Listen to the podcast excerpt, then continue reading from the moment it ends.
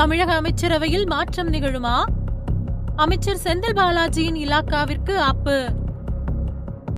தமிழ்நாடு டாஸ்மாக் துறை அமைச்சர் செந்தில் பாலாஜி அவர்களுடைய வீட்டில் கடந்த சில நாட்களாகவே வருமான வரித்துறை சோதனை நடத்தி வருகிறார்கள். குறிப்பாக தமிழகத்தில் நடந்த மிகப்பெரிய வருமான வரி சோதனையாக அதாவது நீண்ட நாள் சோதனையாக இது பார்க்கப்படுகிறது. முதல் நாளில் நாற்பது இடங்களில் கிட்டத்தட்ட வருமான வரித்துறை அதிகாரிகள் சோதனை மேற்கொண்டார்கள்.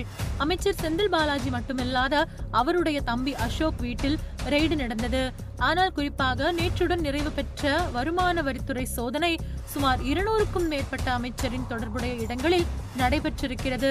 இதுகுறித்து வருமான வரித்துறை தற்பொழுது வரை எந்த ஒரு தகவலும் வெளியிடவில்லை.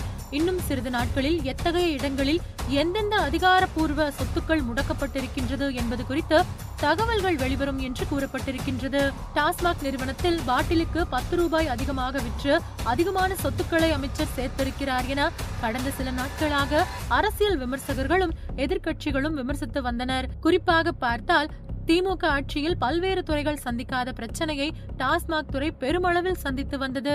சில நாட்களாக சமூக வலைதளத்தில் டாஸ்மாக் துறையை திமுக அரசு தங்களுடைய வருமானத்தில் ஒரு பெரும் பகுதியாக நினைத்திருந்தது.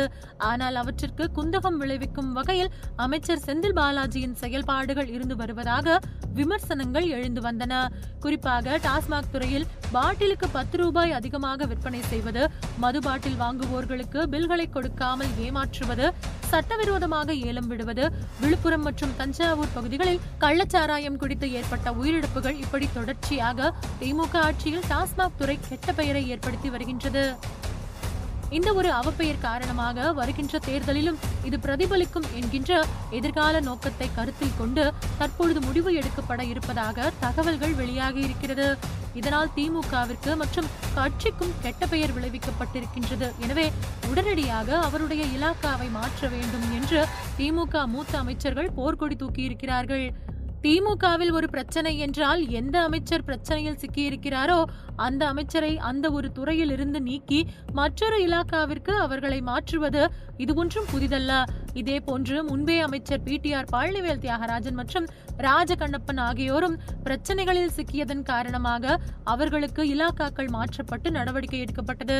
அதை போன்றுதான் தற்பொழுதும் நடக்க இருப்பதாக செய்திகள் வெளியாகி இருக்கின்றது. டாஸ்மாக் துறையிலும் தொடர்ச்சியான வகையில் பிரச்சனைகள் எழப்பட்டு வருகின்றது. டாஸ்மாக் துறையின் அமைச்சராக இருக்கும் செந்தில் பாலாஜி அவர்களை மற்றொரு இலாக்காவிற்கு மாற்ற வேண்டும் என்ற கோரிக்கை தற்பொழுது திமுக மூத்த தலைவர்கள் மத்தியில் வலுவாக எழுந்திருப்பதாக தகவல்கள் கிடைத்துள்ளன.